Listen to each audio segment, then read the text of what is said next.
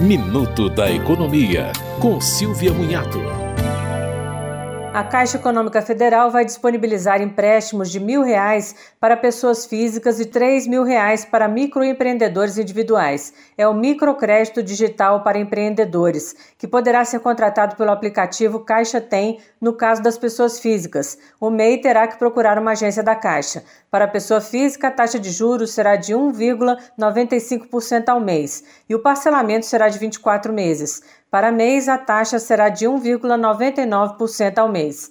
O governo promete que não serão feitas muitas exigências e até pessoas negativadas poderão obter os recursos. Você ouviu Minuto da Economia, com Silvia Munhato.